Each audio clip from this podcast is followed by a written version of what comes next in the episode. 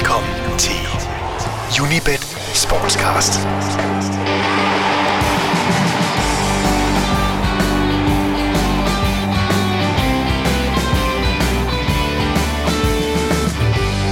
Velkommen til en ny udgave i vores serie om fodboldens hovedrige bagmænd, hvor det i de kommende to udsendelser skal handle om arven efter imperiet. Og med det, der menes det britiske imperium.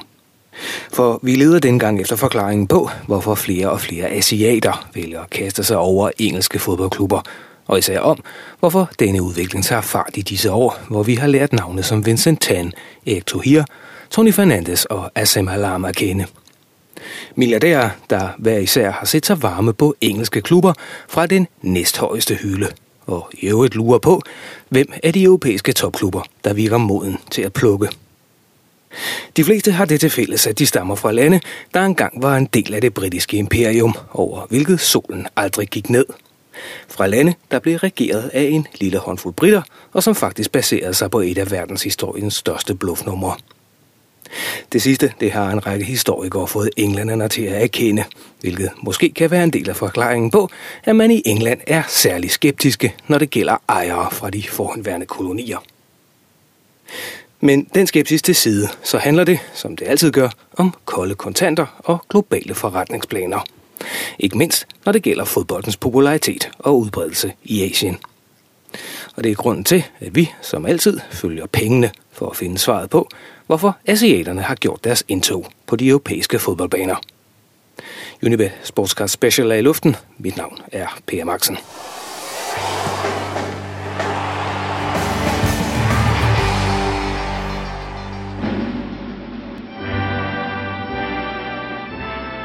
Det britiske imperium blev grundlagt på røveri, slaveri og plyndringstogter, men endte med at blive hyldet, i hvert fald af britterne selv, som det ypperste af civilisationen siden det romerske imperium. Englands historie som imperiebygger, den er for voldsom at gå i detaljer med, så derfor nøjes vi her med at foretage nogle nedslag for at illustrere, hvordan arven efter imperiet er en af grundene til, at man i England betragtede de rige asiaters ankomst med større skepsis end for eksempel russere og amerikaners. England skabte sig fra 1700-tallet og frem et verdensomsvindende imperium, der gav dronning Victoria et rige, over hvilket solen aldrig gik ned. Et imperium, der dybest set hvilede på et fantastisk bluffnummer, der kan sammenfattes således. Hvis du fortæller, at det er dig, der bestemmer, og gør det overbevisende nok, så ender folk faktisk med at tro på det. Derfor kunne en ganske ubetydelig lille gruppe af britter herske over millioner, fordi det så ud som om, at det var britterne, der var cheferne, og undersåtterne derfor troede på det. Indien, Malaysia, Afrika, Karibien. Overalt var det det samme mønster, og udkommet altid det samme. De lokale endte med at sværge troskab til Union Jack og dronningen. Overalt betalte man de lokale til at slås for sig, så de koloniserede blev dem, der under britisk ledelse var en garanti for magten. Og man byggede imposante monumenter og hovedsæder, fordi englænderne om nogen forstod, at hvis du ligner en hersker, så bliver du også betragtet som en. At erobringerne for det meste skete med tvivlsomme metoder, det er en ganske anden sag. Men at de var eminente som administratorer, det er der ingen, der kan tage fra englænderne. Imperiet blev grundlagt på lige dele grådighed og magtbegær, og resultatet var, at England på et tidspunkt regerede over en fjerdedel af jordens befolkning. Og til sidst endte mange med at tro, at det faktisk var Englands skæbne at skulle regere. Naturligvis med de moralske forpligtelser, der fulgte med at civilisere de usiviliserede. At, som forfatteren Richard Kipling så malende formulerede det, påtage sig den hvide mands byrde. Valiseren Henry Morgan han er et godt eksempel på en af de tidlige imperiebyggere. Han begyndte sin karriere som fribytter i Karibien, hvor han skibe med kongens velsignelse overfaldt de spanske skatteskibe, og han endte som guvernør på Jamaica. Imperiet begyndte ikke med ambitioner om at herske, men om at plyndre gennem statsautoriseret pirateri, kaldet fribytteri. Altså, det er okay at røve, bare du røver statens fjender. Men tyveri blev til handel, der i tilfældet Karibien betød sukkerplantager. Og disse plantager, de skulle have arbejdskraft, hvilket så førte til importen af afrikanske slaver. Endnu et kulsort kapitel i fortællingen om, hvordan imperiet tjente sine tidlige penge. Den samme historie gjorde sig gældende i Indien, hvor englænderne via det britisk-østindiske kompani gennemførte pløndringstugter mod de lokale maharajaer. Eller som i tilfældet i Kina, hvor England gennemtvang salget af opium til det kinesiske marked per kanonbåd. For Kina ville ikke eksportere den te, som England allerede på det tidspunkt var så glade for.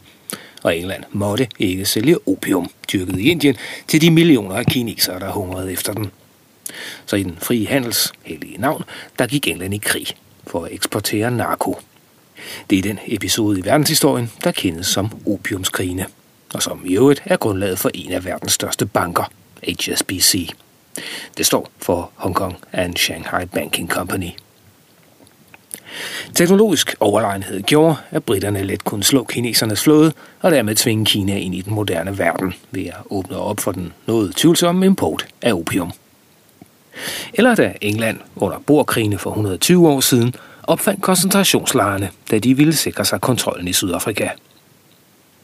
Sørøveri, slavehandel, massakre, koncentrationslejre, alt sammen dele af det store imperiebyggeri. Men netop det, at imperiet efter sin løbeltid med plyndringstogterne blev baseret på frihandel, er hvad der har kendetegnet det. Herunder også, at England fik sat sig solidt på nogle strategiske nøglepunkter rundt omkring på kloden. Hvordan de fra baser altid var klar til at lade floden rykke ud, hvis der var noget, der kunne forstyrre handelen. Fra Suez, Sri Lanka, Kap det gode håb, og ikke mindst Singapore, som britterne grundlagde i 1819, og hvorfra det havde et knudepunkt for handlen mellem øst og vest. Et sted, hvor malajer, kinesere, indere og britter kunne finde sammen i en sandsmeltedeal.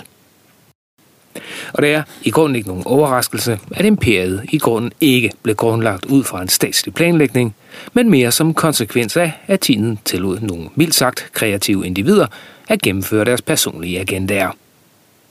For det, som det britisk-østindiske kompani havde succes med i Indien, blev et århundrede senere kopieret og forfinet af Cecil John Rhodes og hans British South African Company. Igen som statens forlængede arm, der i Rhodes' tilfælde så sig selv som Guds redskab, når det kom til ekspansionen af alt, hvad der var britisk. En holdning, der naturligvis også byggede på en solid portion racisme og en komplet misforstået udlægning af Darwins evolutionsteori. Derfor kunne Rhodes og hans private her med god samvittighed underlægge sig store dele af Afrika, herunder den koloni, der sådan helt beskedent blev opkaldt efter ham selv, nemlig Rhodesia, den nuværende Zimbabwe.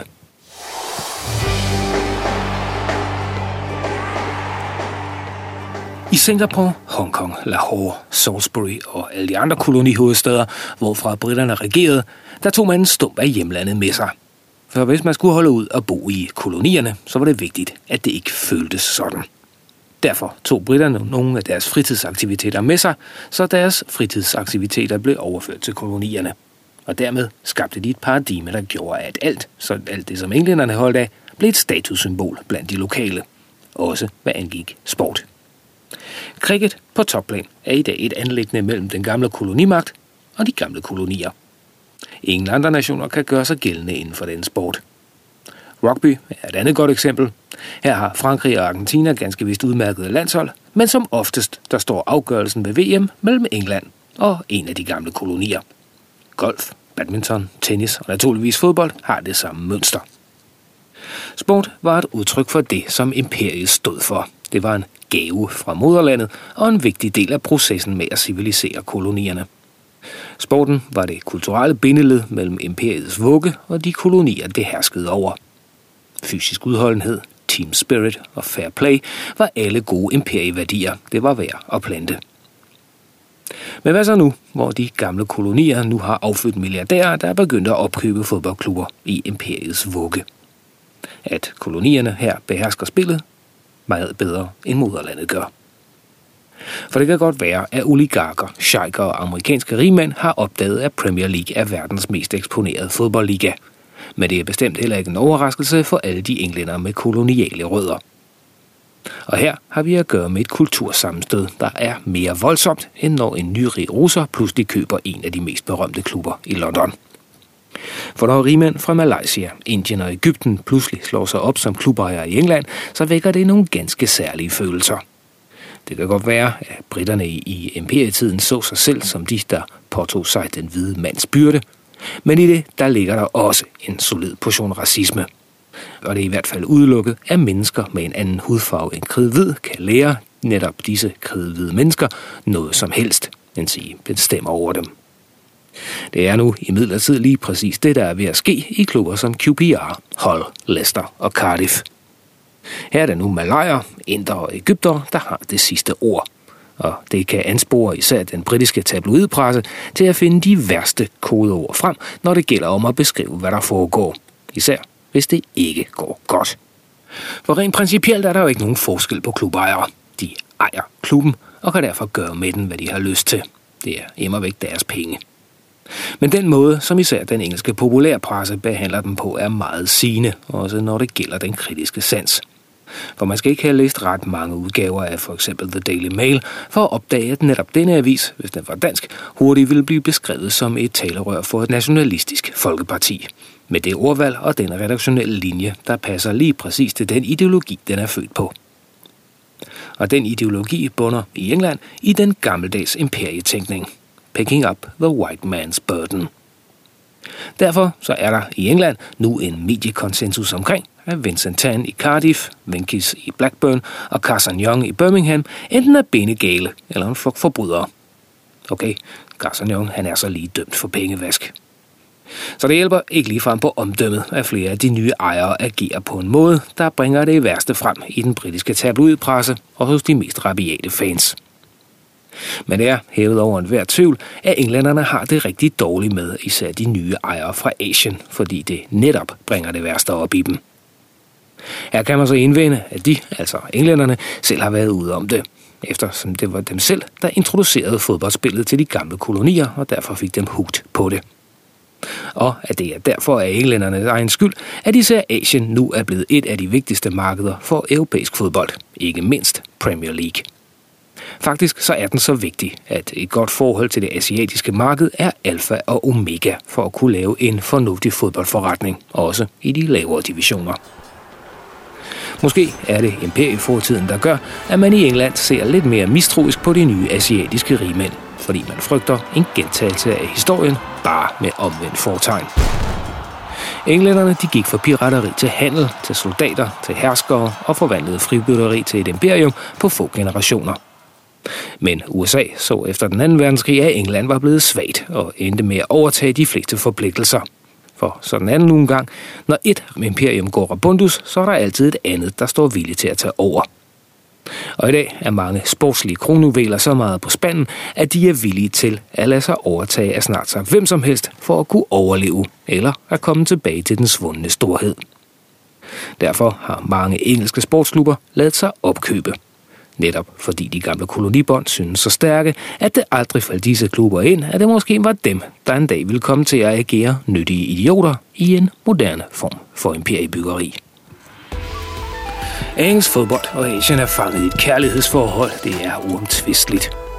Den kulturelle baggrund, den har vi allerede været inde på, men den er blevet forstærket massivt i denne globale tv- og internettidsalder. For englænderne, de plantede selv de kulturelle sædekorn for generationer siden. Og står nu så tilbage med et købestærkt publikum, der velvilligt lader sig rive med af holdene i de engelske divisioner, naturligvis mest Premier League. Sportsanalysefirmaet Repucom anslår, at der findes omkring 1 milliard fodboldinteresserede i Asien. Og af dem er de 120 millioner interesserede i Premier League. Og der er en ganske indlysende årsag til, at såvel klubber som sponsorer har set sig varme på de engelske klubber. Sydkoreanske Samsung er sponsor for Chelsea, er ganske vist et globalt brand. Men ser man på Liverpools trøjesponsor Standard Chartered, så er det ganske vist en bank med base i London. Men 90% af dens omsætning den kommer fra oversøiske markeder, primært i Asien. Swanseas sponsor Golden Way, en bank med hovedsæde i Hongkong, mens bryggeriet Chang er prøvesponsor for Everton og herhjemme i Thailand. Og netop fordi den gamle kolonimagt havde brugt mange år på at gøre engelske sportsgrene til en integreret del af den lokale kultur, har engelsk fodbold et forspring disse steder, og med en store fodboldbrand som FC Barcelona, Real Madrid og Juventus er ved at komme efter det. Men de ligaer har slet ikke samme tiltrækningskraft som Premier League, der i disse år udnytter sit forspring. Så alt det forklarer meget godt, hvorfor engelske klubber i højere grad ser ud af, når det gælder om at tilfredsstille publikum. For et hastigt voksende marked i Asien er lige med indtægter, som aldrig kan nås derhjemme. Hidtil har det dog mest været storklubberne, der har trukket læsset, hvilket Liverpools direktør Ian R. har gjort opmærksom på. Men drømmen om at kunne skabe et stort hold fra mere ydmyge rammer, som for eksempel i Cardiff, det har utvivlsomt indgået i rigmænd som Vincent Tans overvejelser. Og det er i grunden ikke så underligt, at asiatiske rigmænd øjner muligheder i engelske mandskaber, for Premier League har været dygtige til at sælge varen. Godt hjulpet på vej af historien, så er fodbold, især den engelske af slagsen, blevet en yderst attraktiv tv-vare i store dele af Asien. Og det er i lande som Thailand, Hongkong og Malaysia, at væksten er størst. Og de steder, hvor Premier League har opnået de mest lukrative aftaler med tv-selskaberne.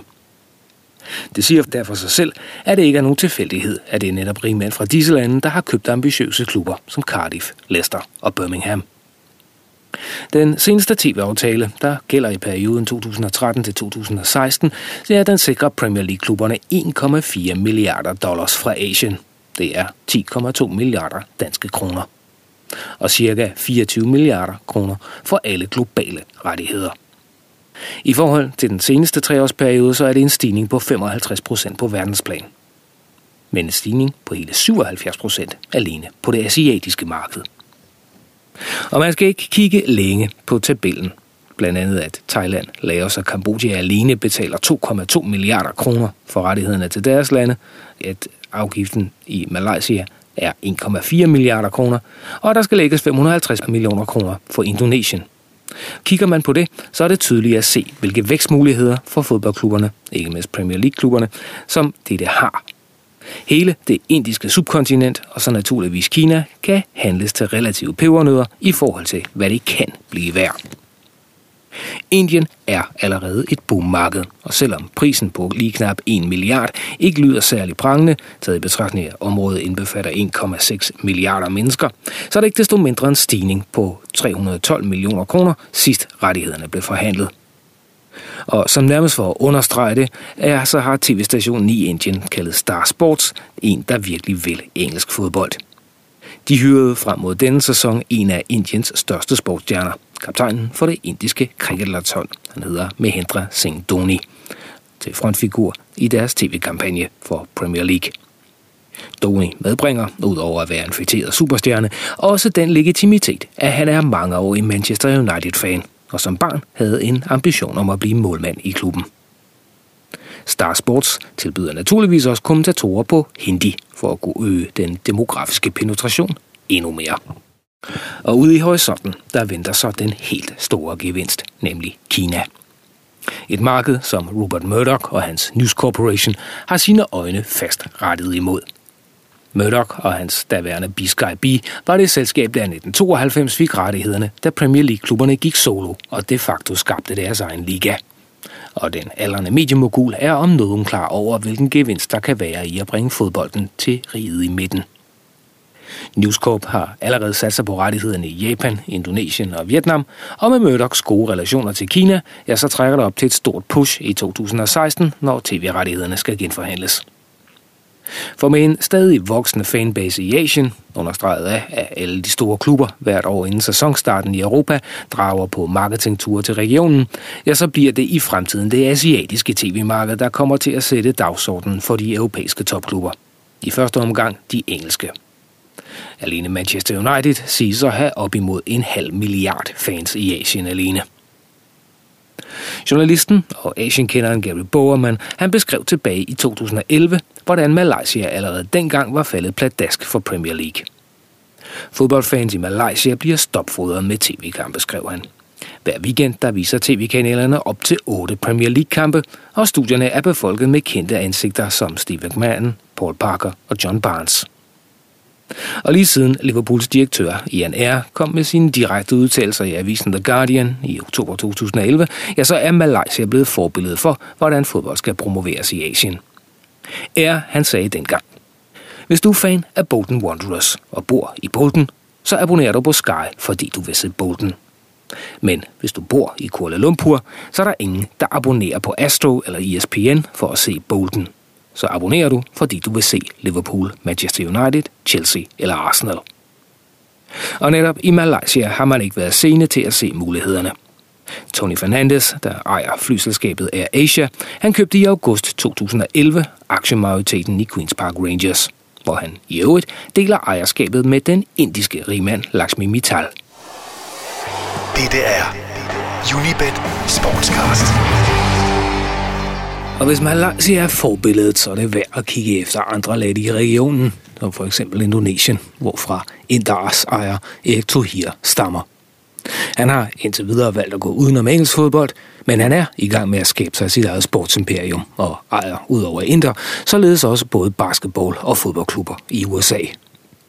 Eller ligesom finansmanden Peter Lim fra Singapore, som for nylig købte den gældsplade topklub Valencia i Spanien. Og har man sagt sport, så må man også sige gambling. Og her er det også Asien, der har taget teten. Macau har for længst overhalet Las Vegas som verdens spilleby nummer et. Og som ny på tredjepladsen er netop Singapore. I det hele taget, der er Asien stedet for de virkelig store spil. Spørg bare verdens professionelle pokerspillere, der kan få langt mere action en aften i Macau, end de kan i Las Vegas på en uge. Problemet ved gambling i Asien det er imidlertid, at mange af de nationale ligaer er bukket under for matchfixing og diverse syndikaters kriminelle aktiviteter. Og derfor så er det så som så med rene ligaer, hvor man kan være sikker på, at resultatet ikke er givet på forhånd. Derfor er de også blevet sportsligt uinteressante på de kanter, og alle ser i stedet mod de store ligaer i Europa for at få ren spænding og underholdning. Det er disse ligaer, der har de største stjerner, og som tiltrækker det største tv-publikum. Og derfor er de naturligvis nok interessante for det spilleløsne publikum, der her kan være sikre på, at en kamp afgøres på reel vis. Det er spilleselskaberne interesseret i, mindst lige så meget som de fans, der følger kampene på tv-skærmene en sen aften eller nattetime i Asien. Og netop fordi Premier League og de øvrige store ligaer i Europa endnu ikke er befængt med matchfixing, ja, så er det spændende tv, og dermed godt tv. Og de europæiske mandskaber bliver dem, som man som tilskuer, spiller og fan kan stole på. Altså den ægte vare. Er det så går ud over de nationale ligaer, der hensynker i ligegyldighed, det er en anden sag. I det globale billede, der er det storklubberne, de store ligaer, og altså i særdeleshed Premier League, der fremstår som vinderne. Taberne er, ud over klubberne, også de spillere, der på et tidspunkt i deres karriere vælger at sætte kursen mod Europa. De bedste spillere fra Asien er for længst arriveret i Europa, og de er på et højt teknisk niveau og eftertragtede, ikke mindst i lande som Tyskland. Her har de vist sig gode til at integrere sig, være arbejdsomme og lære sproget hurtigt. Derfor er de eftertragtede.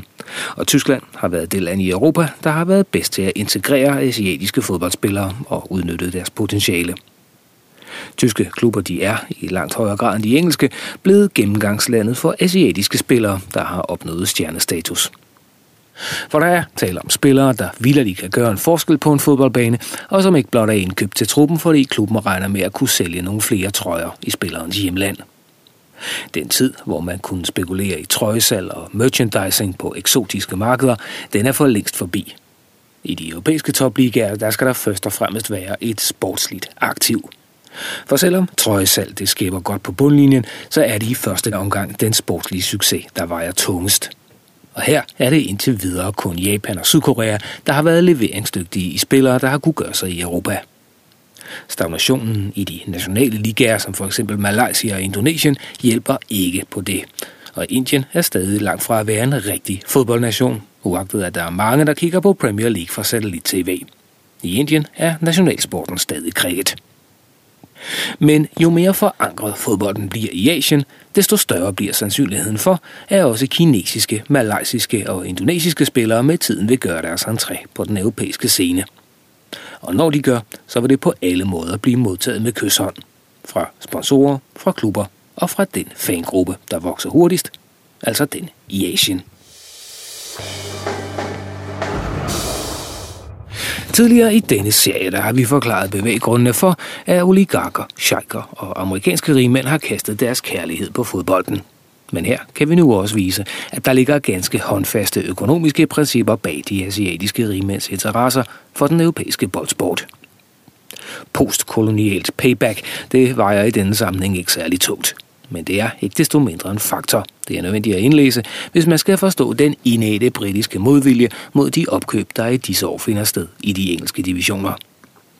For bortset fra den indonesiske rigmand Erik Tohir, der forfølger en ganske anden gameplan end den gængse, så er det i England, at de koloniserede har valgt at gøre deres entré på grøntsværen. Og ligesom i USA, hvor The Tea Party finder på alle mulige kodebetegnelser for at skjule deres modvilje mod en sort præsident, så er det i England blevet nærmest en folkesport at kunne kritisere de nye ejere af engelske fodboldklubber, uden at blive beskyldt for at være racist. Det nu forhenværende imperium er nødt til at acceptere, at imperiets stedsønder er vendt hjem med penge på lommen, og de har valgt at investere i moderlandets nationalsport, uanset om de lokale så kan lide det eller ej. Med et tv-publikum, der for længst har oversteget det europæiske, og sponsorerne nu fokuserer på det voksne asiatiske marked, ja, så er man som indfødt europæer nødt til at acceptere, at en del af ens selvbestemmelse er gået fløjten. Og det er især vanskeligt i et England, hvor man har været vant til at svinge takstokken. Imperiet, det er der ikke længere, men en del af det, det eksisterer endnu. Ikke mindst i mentaliteten. For det er svært at købe argumentet om skrubskøre og bindegale ejere. Nogle har ganske vist vist sig som kriminelle, andre som ekscentriske, men skøre, det er der ingen af dem, der er. Det er der en forklaring, der muligvis virker på poppen, men i det store perspektiv, der giver den ingen mening, snarere tværtimod.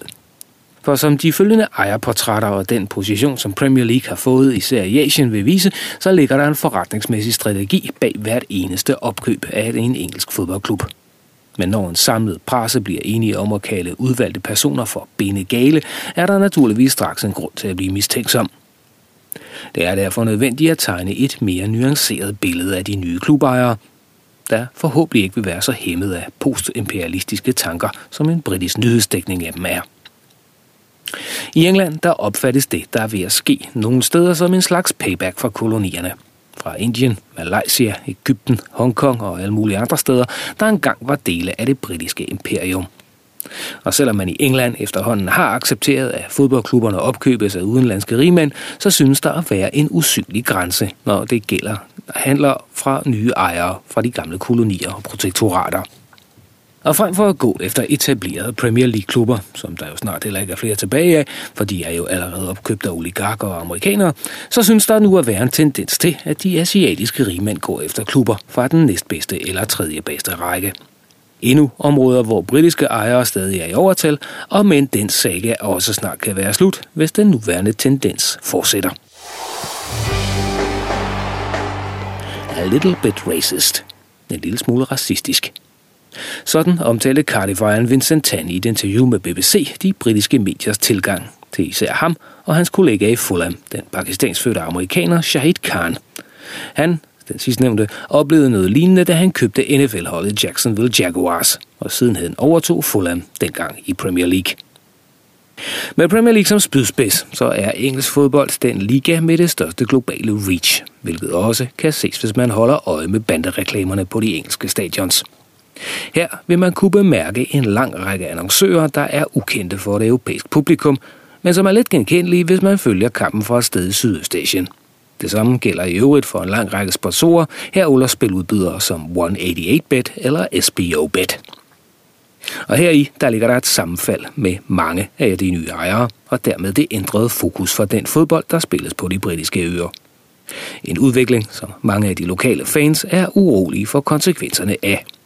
De konsekvenser, som først nu for alvor skinner igennem, når kulturmødet, eller skulle man snarere sige kulturschokket, for alvor sætter ind. For uanset om det er mindre klubber med store ambitioner, eller falmende store klubber, der tænker tilbage på det, der var engang, så ender man med det samme udkomme. Nemlig at kløften mellem den nye ejer og de gamle traditioner pludselig bliver endnu meget bred. Cardiff, Blackburn og Hull er lige nu de mest lysende eksempler på det men Sheffield United, Birmingham, Leeds og Leicester kan meget hurtigt følge efter. Og efter England bliver det så resten af Europa. Med den indonesiske rigmand Erik Tohirs indtog i italienske indre, der kan der blive tale om, at den asiatiske invasion også spreder sig til resten af kontinentet. Den kulturelle kontrast, med imperiet en mente, bliver næppe så stor som i England, Men efter en menneskealder i den lokale Moratti-families eje, så er Nero Azzurri altså nu overladt til en indonesisk milliardærs luner. En gang der var det et særsyn at se en asiatisk fodboldspiller, der kunne klare en tæmning. Nu er det om ikke normen, så i hvert fald ikke unormalt at se en meget dygtige spillere fra Asien gøre sig i de europæiske topklubber. Og det samme gør sig altså gældende for ejerne. Måske gør det mere ondt i England, fordi man endnu ikke helt har kastet tanken om imperiet over bord. Og fordi vi, eller retter vores tabloidaviser, har det mere låne fra de engelske, ja, så virker det mere voldsomt, end det i virkeligheden er. I hvert fald er det en europæisk logik, at de asiatiske ejere er skrubskøre, selvom de måske agerer efter en logik, som den menige fodboldfan endnu ikke helt har forstået. Lyt med i den næste udgave af Unibet Sportscar Special, hvor vi tager et mere detaljeret kig på nogle af de engelske klubber, der i de seneste år har fået, skal vi kalde det, eksotiske ejere. Du har lyttet til Unibet Sportscast. Lars Juhl sørgede for teknikken, og mit navn er Per Maxen.